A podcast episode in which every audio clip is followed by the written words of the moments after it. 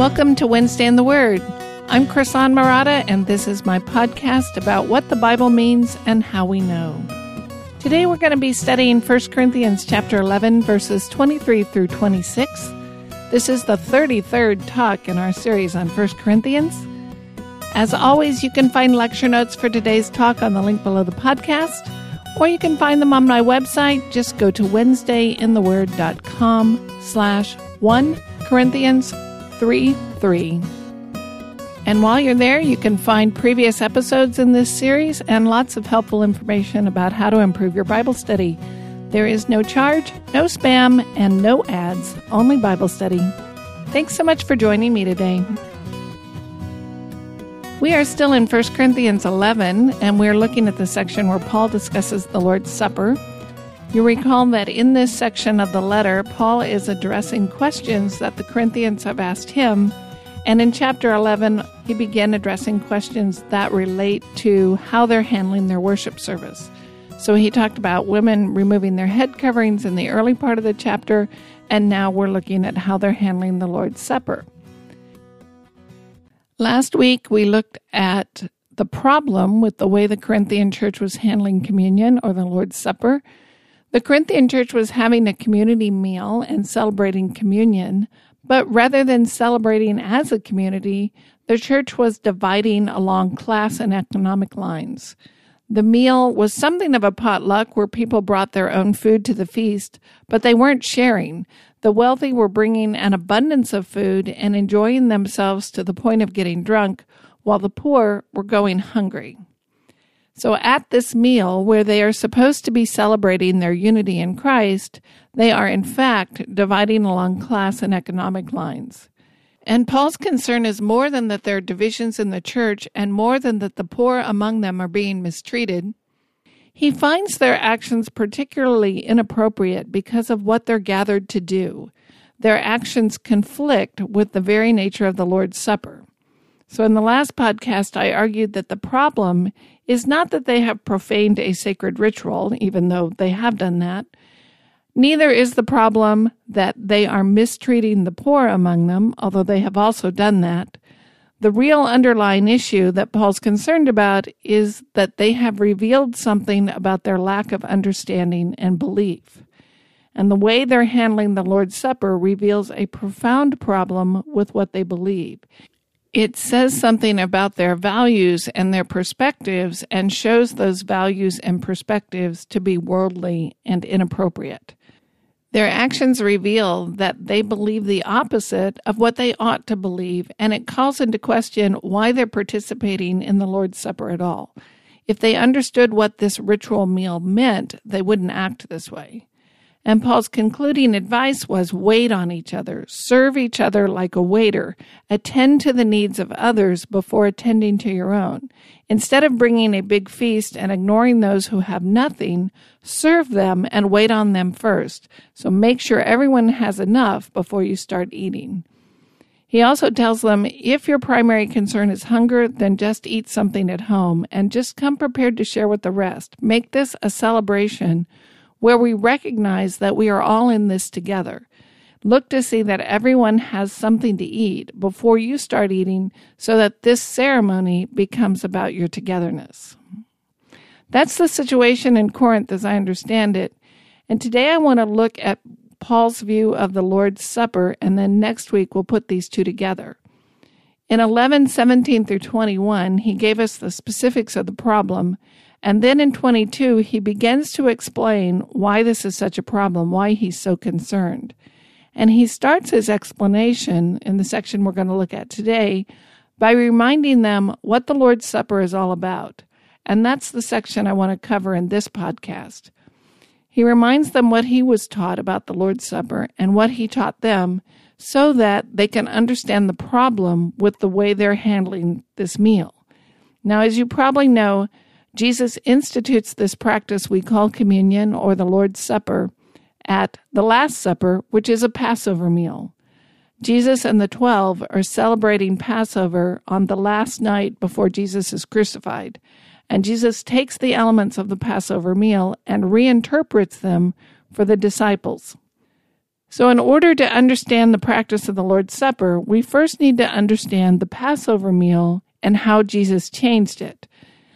The Passover is one of the key events in the life of Israel. The story of the nation of Israel begins with the calling of Abraham. God promised to make a great nation from Abraham's descendants and give them a land. Abraham fathered Isaac, Isaac fathered Jacob, and Jacob had 12 sons. And Jacob's favorite of those 12 sons was Joseph. To make a long story short, Joseph's brothers become jealous of him and they sell him into slavery in Egypt. Through a long involved story, Joseph eventually ends up as second in command to Pharaoh. When a famine hits the land, Joseph's brothers go to Egypt seeking food, and Joseph is reunited with them. Now, that story has a lot of ups and downs and twists and turns that we aren't going to go into, the point is, Jacob's 12 sons and their families end up in Egypt. Eventually, Joseph dies, but the clan remains in Egypt, and the next Pharaoh forgets the promises that the previous Pharaoh made to Joseph, and the descendants of Jacob's 12 sons end up in slavery in Egypt. They don't have their own land, they don't have the promises given to Abraham, and God has been silent for a long time. Then God decisively intervenes. He calls Moses, and through Moses, God delivers them from their slavery in Egypt. Through a series of plagues, the Egyptian Pharaoh finally agrees to let them leave, and the last of those miraculous plagues is what is celebrated in the Passover. We'll pick up the story in Exodus 11. This is just verses 4 and 5. Moses said, Thus says the Lord, About midnight I am going out into the midst of Egypt and all the firstborn in the land of Egypt shall die, from the firstborn of Pharaoh who sits on his throne, even to the firstborn of the slave girl who is behind the millstones, all the firstborn of the cattle as well. So God warns the Israelites that on a certain night all the firstborn are going to die, but they will be spared if they follow this ritual. And in Exodus 12, he tells them to sacrifice a lamb and put some of the lamb's blood on their doorposts, and the angel of death will pass over them when he comes to take the firstborn. That's the Passover. Now, for our purposes, I want to note three things. First, in the Passover, God's judgment is coming, but God's people are rescued from that judgment through the blood of the Lamb. So when the angel of death comes to take the firstborn, he passes by the houses with the blood of the lamb on their doors. So this is God's judgment against Pharaoh and the people of Egypt, but the Israelites are spared that judgment because of the blood of the lamb. Second, the Passover is the time when God finally and decisively delivers the Israelites from their slavery in Egypt. This is the event that breaks Pharaoh so that he agrees to let them leave. God delivers them and he takes them into the land he had promised Abraham, where they are to live as his people, slaves no longer. Now, there are some bumps along the way, but we're not going to go into that story either. So, finally, the third thing I want to note is this time of deliverance is also the inauguration of a covenant that God makes with the house of Israel. So, God brings the people out of Egypt and eventually takes them to Mount Sinai, and he gives them the law, what we call the Old Covenant. There are terms to this covenant, and God says, I will be your God, and you will be my people. And that's a very important phrase through the Old Testament. I will be your God, and you will be my people. So the idea is, I will be the one that you look to for life and blessing, and you will find that life and blessing in me. So, all of this, the escaping judgment, the deliverance from slavery, and the establishment of the covenant, comes about through Moses, and these are the events that they celebrate in the Passover meal. And this event was crucial in the life of Israel. Every generation that lived in the land was there because of this event. They would still be in Egypt as slaves if God had not intervened. The problem is, as time goes by, we forget. Generations come and go who've always lived in the land, and this is normal life for them. This significant event in their national life becomes ancient history. It's just a story they've been told, unlike the generation that lived through it. The generation that lived through the events of the Passover could remember what life was like before and what life was like after. They could remember the terror of the plagues and the fear of judgment and the escape provided by the blood of the Lamb. They had personal memories. It was part of them, part of their story. Now, I recognize that as the events of Exodus unfold, they are ungrateful and hard hearted by and large, but it would be easier for them to remember than all the following generations. In my family, we like to tell the story of my father's father moving to St. Louis with $4 in his pocket and working as a barber to put himself through medical school. My father's family eventually became prosperous, and all his sons were able to go to medical school and build comfortable lives. And my father remembers moving out of poverty through his father's hard work. Because I knew my grandfather and I heard him tell the story, it was more of an event for me. But for my children, they never met their great grandfather. For them, it's just a story. They roll their eyes at it. They've always lived in comfort, and the sacrifice and the hard work of their great grandfather is just some vague story to them. They didn't live through it, they never met him. It's something they easily forget and take for granted, and they've always had comfort, never lived with scarcity. So for them, it, that just seems normal. It feels like something they ought to have. The story that someone sacrificed to get them to that place lacks any power. It's not part of their experience. I think that's the same kind of situation that the Israelites find themselves in when they're in the land. This story of miraculous power and grace and deliverance is just ancient history. They've always lived with the fruits of it, and it's easy to forget where it came from. And I think that explains in part why God instituted this memorial meal. This Passover ritual is to remind them what God did. In instituting the meal, God says, This day is going to be a memorial for you. And He uses this language to tell them this is to remind them what God has done for them. For example, this is Exodus 12:14. Now this day will be a memorial to you, and you shall celebrate it as a feast to the Lord. Throughout your generations, you are to celebrate it as a permanent ordinance. And then in 1217, you shall also observe the feast of unleavened bread, for on this very day I brought your host out of the land of Egypt. Therefore, you shall observe this day throughout your generations as a permanent ordinance. And then skipping down to 12, this is 24 through 27. And you shall observe this event as an ordinance for you and your children forever. When you enter the land which the Lord will give you, as he has promised, you shall observe this rite. And when your children say, What does this rite mean to you? You shall say, It is a Passover sacrifice to the Lord, who passed over the houses of the sons of Israel in Egypt when he smote the Egyptians, but spared our homes. And the people bowed low in worship. And then skipping over to chapter 13, verse 8 through 10. You shall tell your son on that day, saying, It is because of what the Lord did for me when I came out of Egypt, and it shall serve as a sign to you on your hand and as a reminder on your forehead, that the law of the Lord may be in your mouth. For with a powerful hand the Lord brought you out of Egypt. Therefore you shall keep this ordinance at its appointed time from year to year. So the Passover meal was intended to be a time to remind themselves what God had done for them.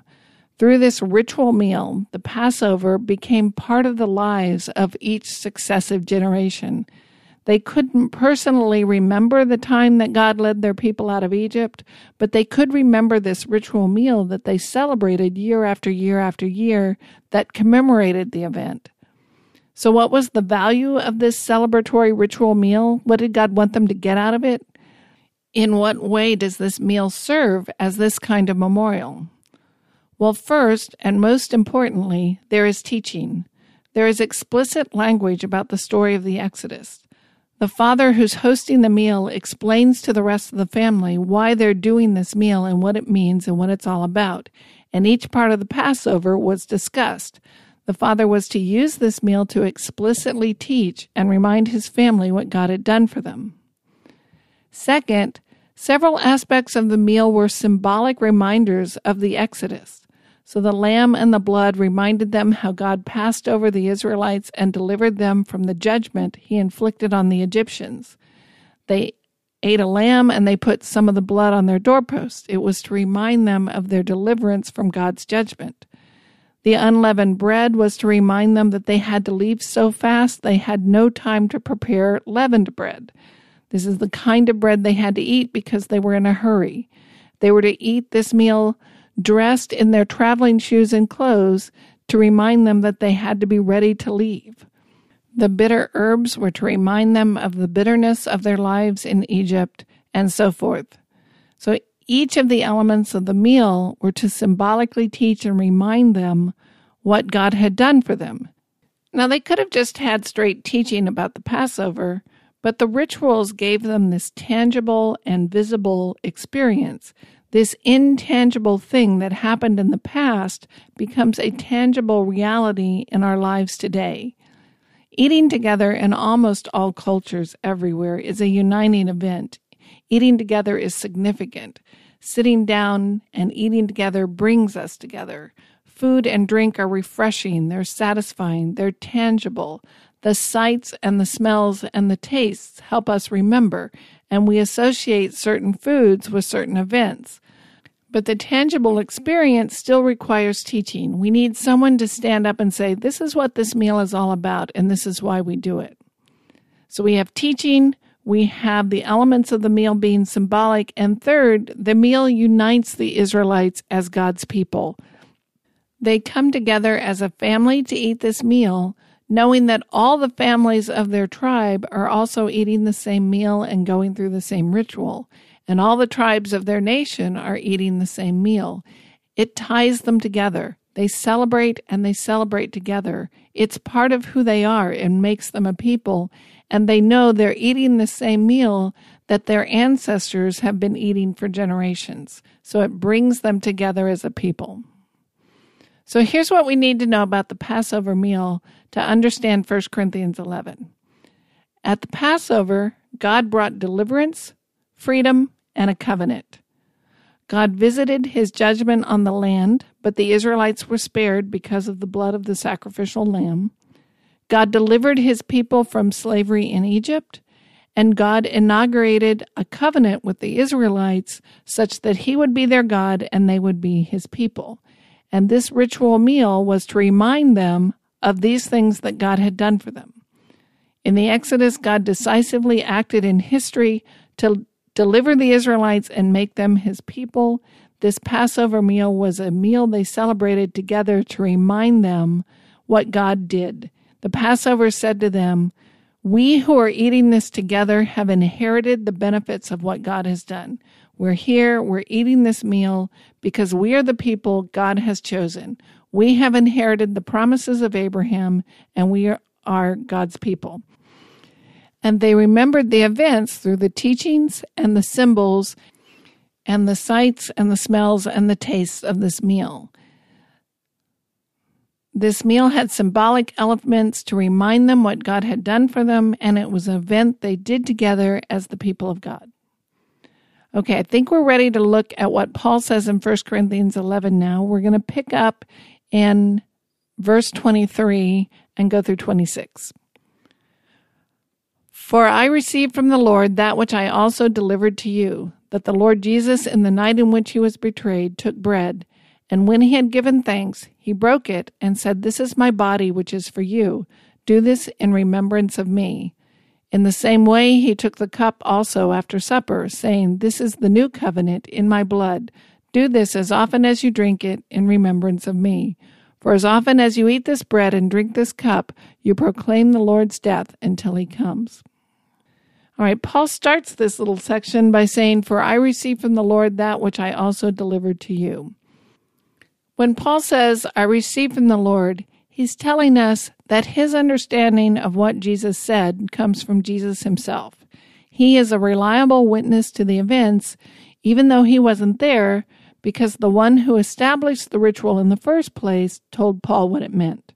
Now you'll remember Paul was not one of the original 12 disciples, so he was not present at the Last Supper when Jesus instituted this, but Paul tells us that he received his understanding directly from the risen Jesus. After his resurrection and ascension, Jesus commissioned Paul as an apostle and taught him directly. So Jesus is celebrating a Passover meal with his disciples on the night that he's arrested and right before he's crucified. And Jesus takes the elements of the Passover meal and he reinterprets them in light of the cross. And notice we have the same three events in Jesus' death on the cross that we have in the Passover. We have deliverance from judgment, freedom from slavery, and the inauguration of a new covenant. Jesus is going to be crucified the next day, and this is a great event of deliverance for us. But it's not the Hebrews being delivered from the judgment of God visited on Egypt. Jesus is delivering God's people from the coming judgment of God at the culmination of history. In addition, instead of being freed from slavery in Egypt, God's people are finally going to be freed from their slavery to sin and death and futility. So, because of the cross, God's people will be delivered from their sin and death and futility and be granted life in his kingdom. And instead of being given the law at Mount Sinai, Jesus' death and resurrection is going to inaugurate a new covenant. So we have the same three elements. Let's start by looking at deliverance. What did the body and the blood of Jesus accomplish for us? I want to look at the account in Luke's gospel because I suspect Luke got his information from Paul. And this is Luke chapter 22. I'm going to start in verse 14 and go through about 20, I think. When the hour had come, he reclined at the table and the apostles with him. So he's speaking of Jesus. And he said to them, I have earnestly desired to eat this Passover with you before I suffer. For I say to you, I shall never again eat it until it is fulfilled in the kingdom of God. And when he had taken the cup and given thanks, he said, Take this and share it among yourselves. For I say to you, I will not drink of the fruit of the vine from now on until the kingdom of God comes. And when he had taken some of the bread and given thanks, he broke it and gave it to them, saying, This is my body, which is given for you. Do this in remembrance of me. And in the same way, he took the cup after they had eaten, saying, This cup which is poured out for you is the new covenant in my blood. So Jesus speaks of this new covenant in his blood. Now, what do we know about a new covenant? Well, in a rather famous passage, the prophet Jeremiah announced that God will establish a new covenant. This is Jeremiah chapter 31, verses 31 through 34. Behold, days are coming, declares the Lord, when I will make a new covenant with the house of Israel and with the house of Judah, not like the covenant which I made with their fathers in the day I took them by the hand to bring them out of the land of Egypt my covenant which they broke, although I was a husband to them, declares the Lord. But this is the covenant which I will make with the house of Israel after those days, declares the Lord. I will put my law within them, and on their heart I will write it, and I will be their God, and they shall be my people. They will not teach again each man his neighbor and each man his brother, saying, Know the Lord, for they will all know me, from the least of them to the greatest of them, declares the Lord for I will forgive their iniquity, and their sin I will remember no more. Now, there's a lot we could talk about in this passage, but I want to highlight three important elements that relate to Passover and communion. First, the foundation of this new covenant is the forgiveness of sin. God's going to give them all these good things that Jeremiah is predicting because, as he says in 31 34, I will forgive their iniquity, and their sin I will remember no more. Second, they're going to be freed. They're going to be delivered from their hard and hostile hearts. They broke the old covenant. They forgot God. They turned away from Him. But the new covenant will be different. Instead of writing the law on stone tablets, God's going to write the law in their hearts. They are going to become the kind of people who want to and can keep the law and they will want to follow God and obey Him and not turn away from Him anymore, and they will seek Him and find life. And as a result, God says, I will be their God and they will be my people. This time it's going to work because He's going to put the law on their hearts. So through Jeremiah, God says, I'm going to make this new covenant with you where I will forgive your sins. I will write the law in your hearts, and I will be your God, and you will be my people. And this time it's going to work because I'm going to change you from the inside out into the kind of people who will seek me and find life, and you will not break this new covenant. Now, how is all this going to come about? How is it that God will forgive our sins and turn us from a rebellious, hard hearted people into a people who seek to follow him? How is he going to bring this new covenant about? He's going to do it through what Jesus did on the cross. Look at Luke 22 20 again. And in the same way, he took the cup after they had eaten, saying, This cup which is poured out for you is the new covenant in my blood. Through his death on the cross, Jesus is inaugurating the new covenant which Jeremiah talked about. Jesus gave his body and blood for the forgiveness of our sins. And he tells us this explicitly in Matthew's account. This is Matthew chapter 26. While they were eating, Jesus took some bread and after blessing, he broke it and gave it to the disciples and said, Take, eat, this is my body. And when he had taken the cup and given thanks, he gave it to them, saying, Drink from it, all of you, for this is my blood of the covenant, which is poured out for many for forgiveness of sins. So his death brings about the forgiveness of sins. This is analogous to the Passover. The blood of the Lamb caused the angel of death to pass over and spare them, and the New Testament makes it clear that Jesus is the true Passover lamb, and it is his blood which will cause God's judgment to pass over us and our sins to be forgiven.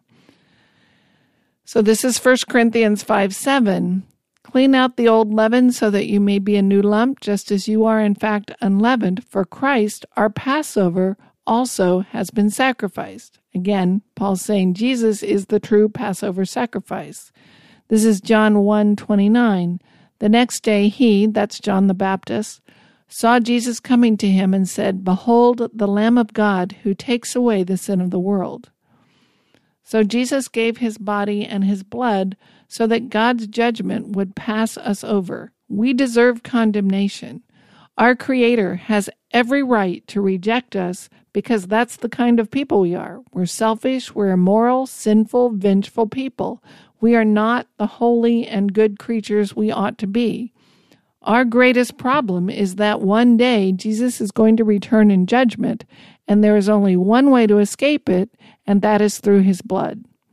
So in the Lord's Supper, we celebrate the deliverance from God's wrath and his future coming judgment and the forgiveness of our sins through the blood of Christ. Second, just like the Passover was a celebration of how God freed them from slavery in Egypt, the Lord's Supper is a celebration to remind us that God has freed us from our slavery to the sin in our hearts. Paul describes himself in 2 Corinthians as a minister of the new covenant, and he describes that covenant using Jeremiah's language in terms of the Spirit of God writing the law in our hearts. Unlike the Old Covenant, where the law was written on stone tablets and we were free to ignore it and break it, then in the New Covenant, the law comes from within us and it determines who we are and what we value and what we choose. Because we have been forgiven, God is blessing us through His Spirit to transform us from these rebel sinners into people who love and want to obey Him. So Moses led Israel out of slavery in Egypt, but the greatest slavery we face is the slavery to sin and death, and Jesus is the one who can free us from that. And then, third, through his death, Jesus has called us to be a people for himself and for God. It is now supremely true that he is our God and we are his people. Christ is the head and we are his body. He bought us, He redeemed us for Himself so that we could belong to God through Him. So, through the body and the blood of Jesus, we have won rescue from judgment, forgiveness of sin, and an inheritance in the kingdom of God as His people. That's what Jesus' death on the cross did for us. So, what then does this meal that we call the Lord's Supper have to do with that? Well, First, like the Passover meal, the Lord's Supper is intended to be a remembrance. It is intended to remind us of the great deliverance Jesus accomplished for us. And we are in the same need of reminders that the ancient Hebrews needed. Just like the Hebrews living in the land needed a reminder that they lived there because of what God has done for them, so we believers today need a reminder that we stand to inherit the blessings of life and redemption because of what Jesus has done. God will forgive our sins and bless us through His Spirit because of the sacrifice of Christ. If I had been there and seen him die and seen him resurrected, I wouldn't need a reminder. That powerful event would be stamped on my memory. But it's been a long time. I wasn't there. And that could easily become the stuff of story and ancient history to us. We need to be reminded what God has done for us, and we need a way to make it part of our personal story. So Jesus says, Do this as often as you do in remembrance of me. This is the language of the Passover. Do this as a remembrance. He's taking the meal intended to commemorate the Passover and says, You're now going to do this to remember something else. This is now a remembrance of a greater deliverance, my death to free you from sin and make you the people of God. Now, when Jesus returns, we won't need to be reminded what he did for us. But in the meantime, while we're in this in between time, we need to be reminded because now it's easy to forget. So in the Lord's Supper, we proclaim the Lord's death. We have these elements that are designed to remind us that He died to bring about these blessings for us. And just like the Passover, there are at least three ways this memorial meal functions. First, most importantly, there is teaching. There is language that says, what Jesus did and what his death accomplished for us, and that his death brought about this deliverance from judgment, freedom from slavery, and the inauguration of a new covenant. Second, the two aspects of the meal symbolically remind us of Jesus' death on the cross. So the bread reminds us of his body that was broken for us, and the wine reminds us of his blood that was shed for us. It's interesting to me that Jesus didn't take the lamb and make that the symbol that we use to remember, because he is much more directly connected to the lamb symbolically in the New Testament. He's called the Lamb of God, he's called the true Passover lamb. So, why didn't he perpetuate the lamb as part of the ritual? Well, I'm speculating, but I think it's because the lamb would become another sacrifice, and we don't need another sacrifice. There is no need for that anymore. Jesus made the final ultimate sacrifice. He paid the price for our sins once and for all. So to keep sacrificing a lamb would confuse the message because that part is done. Instead, Jesus takes the unleavened bread and one of the cups of wine and makes them symbolic of his body and his blood. And then, third, this meal is a ritual that we, his people, do together. It unites us as believers. We come together as a community of believers to say, we're in this together. We together stand to inherit the promises of the new covenant because of what Jesus has done for us. We are his people. We share in this together. And we saw this in 1 Corinthians 10 as part of his argument in the meat sacrifice to idols section. Paul argued that this ritual meal is something we do together as the people of God to unite us. When I participate, I'm saying, These are my people. This is the body I want to belong to. When we participate in the Lord's Supper, each of us is saying, I am part of God's people. I am part of the body of Christ, and like you, I stand to inherit life and blessing because of what Jesus has done. He is our God, and we together are his people. So I would sum up the Lord's Supper the same way I summed up the Passover. First, God's judgment is coming, but his people will be spared because of the blood and body of Jesus Christ. His sacrifice rescues us from that judgment. Second, God will forgive our sins and deliver us from slavery to sin and death and futility because of what Jesus has done. His sacrifice makes this possible. And third, through Jesus, God inaugurated a new covenant such that he will be our God and we would be his people. And we are to remember Jesus' death and what his death did for us through the teachings that surround the meal and the symbols of this meal, and we do this together. So in this meal, we have the same three elements. We have the teaching about what God has done through Christ. We have the symbolic elements to remind us what God has done through Christ. And we do this together as the people of God because of what Christ has done for us. Now, if you've studied church history, you'll recognize that what I have just argued about the Lord's Supper is not a universally held view. Through the ages, there has been much debate over what the Lord's Supper means and there are many different views. There's a Roman Catholic view, the Eastern Orthodox view, a Reformed Protestant view. There are different views within Reformed theology, there are different views within Protestant denominations, and so forth. And many of the views involve the idea, more or less, to some degree, more or less, that there is some grace of God that is mystically attached to participating in the Lord's Supper. Some people will go so far as to claim that the body and the blood of Jesus is actually miraculously physically present during the meal, and some others would say no, it's just there spiritually. Many would say it is a sacrament and mean by that that it is a ritual that must be performed by a duly ordained minister of the gospel and that it imparts grace to me in some physical or spiritual or mystical sense, more or less. Zwingli, one of the early reformers, taught that the Lord's Supper was merely a memorial meal intended to remind us of Christ's death, as I have just argued, and his ideas were rejected by the establishment, but I think he got it right. In any case, you should understand that this view I have just argued for, that this is primarily a memorial to help us remember what God has done, that is debated, and at least at one time in history was the minority view. But to me, this is how the evidence points.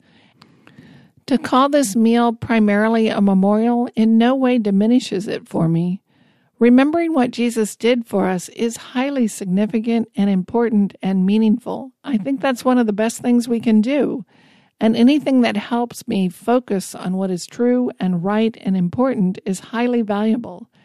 Jesus' death is the key event in human history and in my own life, and anything that reminds us what God did through his death is supremely valuable and important. So to me, understanding this meal primarily as a memorial in no way diminishes its value and significance and importance. Now, in the next podcast, we're going to put all this together.